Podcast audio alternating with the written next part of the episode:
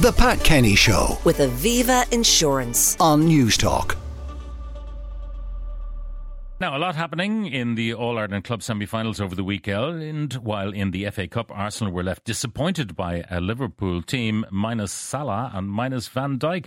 Well, to talk about this and all of the weekend sport, I'm joined by Eoin Sheahan from Off the Ball. Eoin, good morning. Good morning, Pat. Football can be a dangerous game. it, it You can get can. yourself shot.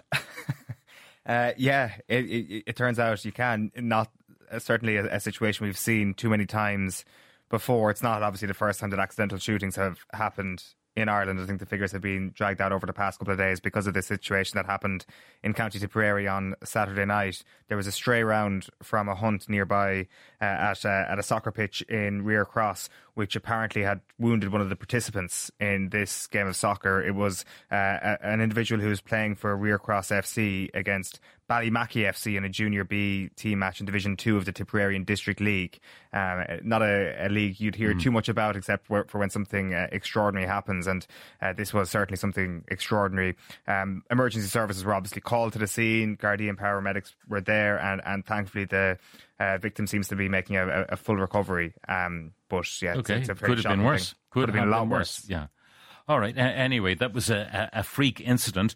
Uh, let's talk about a freaky football game um, because we had Kilmacud Crokes in action against Glen, and um, I didn't watch it, but even if I had watched it, I mightn't have seen it. You would have struggled to see quite a lot, Pat. Yeah, it was uh, it was extraordinary. You'd have to. It did seem like you constantly needed to adjust the satellite on your uh, roof. Such was the, the the fuzziness of the picture that was being beamed into living rooms all around the country. I think if they'd played the game earlier in the day, it would have been okay. Um, but the longer the game went on, the longer the afternoon went on, the worse it got. Which ironically meant that the decisive closing stages were actually the hardest to see.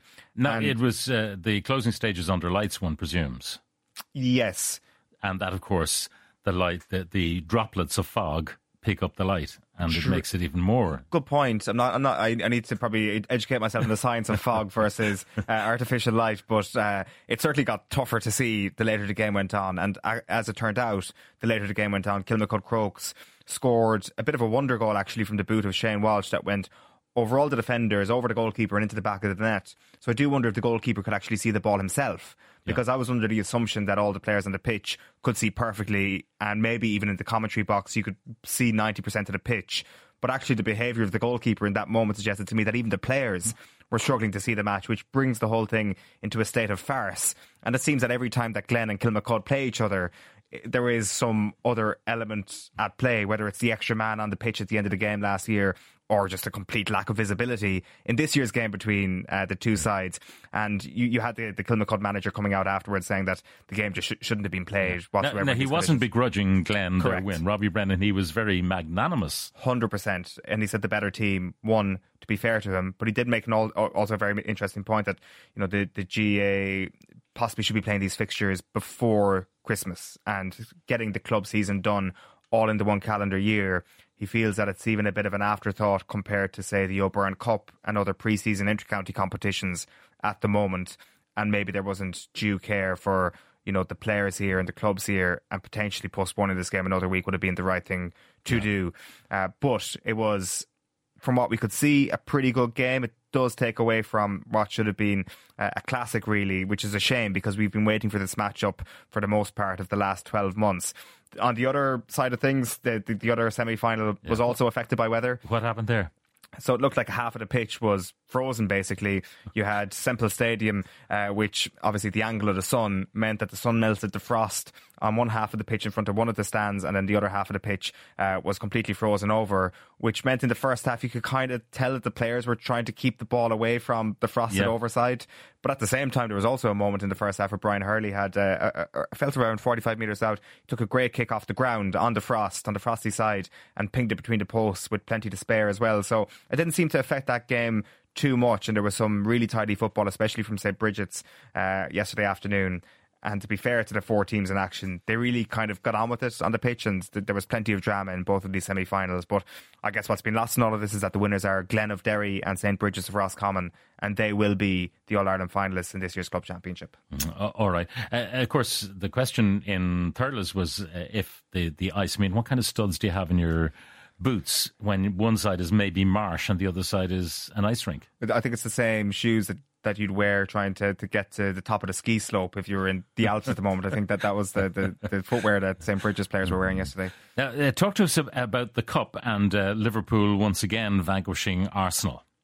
Yes, uh, you'd have to say it was quite impressive this from Liverpool yesterday. First of all, to keep the head after an early Arsenal onslaught in this game where Arsenal missed a number of gilt edged opportunities, but also at nil all, Jurgen Klopp turns to his bench and he brings on a 20 year old and an 18 year old, Bobby Clark and Conor Bradley. And even after that, they go on and win the game. Like Arsenal had a couple of kids on their bench as well, didn't introduce them. They brought on senior players when the game was uh, stuck at nil all, and they obviously brought on more when they went one 0 down.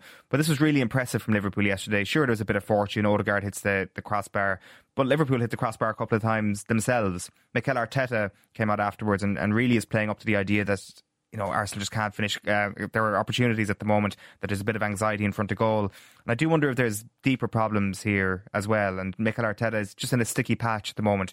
Two desperately poor results before New Year's, losing to West Ham United, losing to Fulham. The title race has sort of derailed for them, and now they're out of the FA Cup. It's been a really poor few weeks. They go off to a warm weather training camp in Dubai now, and they'll come back after that with the resumption of the Premier League for them in a couple of weeks. So they need to get the ship back on the road. Whereas for Liverpool, down Mo Salah, as you mentioned, down Van Dijk, as you mentioned, also down Endo, who's off to the, to the Asian Cup himself three pivotal players, certainly in, in the context of their recent form, and they won at the Emirates. So this is a really impressive result. These two sides meet each other once again in the Premier League uh, in on that bank holiday weekend at the start of February, and it's at the Emirates once again.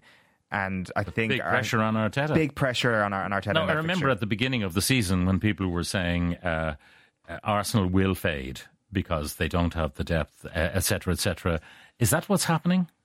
It seems that at the start of the season, Arsenal were lacking a goal scorer, and in and around November, early December, they'd managed to just find goals from other parts of their team. Even Kai Havertz, who was much maligned at the start of his Arsenal career, started to chip in with a number of goals. He was deployed as their centre forward yesterday because Gabriel Jesus is once again injured. It was interesting that they went for Havertz rather than Eddie Nketiah as their number nine, which is telling. They don't have a number nine that Mikel Arteta is happy to play when Jesus is out because of financial fair play regulations, Arsenal don't really have the budget to go out and sign an Ivan Toney or somebody of that ilk to make up for that number nine position over the course of the rest of the season. And it's clearly their biggest problem. So I don't see Arsenal solving this issue before the uh, next transfer window. Uh, maybe at some point we should do something on financial fair play because I'm a bit confused that uh, teams with new owners like Newcastle can buy and spend a lot of money we know that Chelsea under Abramovich spent a huge amount of money. Man City, huge amount of money. Um, United maybe unwisely spent a lot mm. of money. Like, what's the, the problem with Arsenal? You know, can they not spend big money like these other clubs? There's also a legacy here with Arsenal due to a lack of Champions League football over the past couple of years, which has obviously hampered their revenue. And the whole yeah, point. But I mean, financial fair play is a different. It, it's true, and also on on top of that, Arsenal probably went into the last transfer window hoping to increase their financial fair play situation by selling some of their homegrown talent because there's no amortization attached to yeah. your homegrown talent.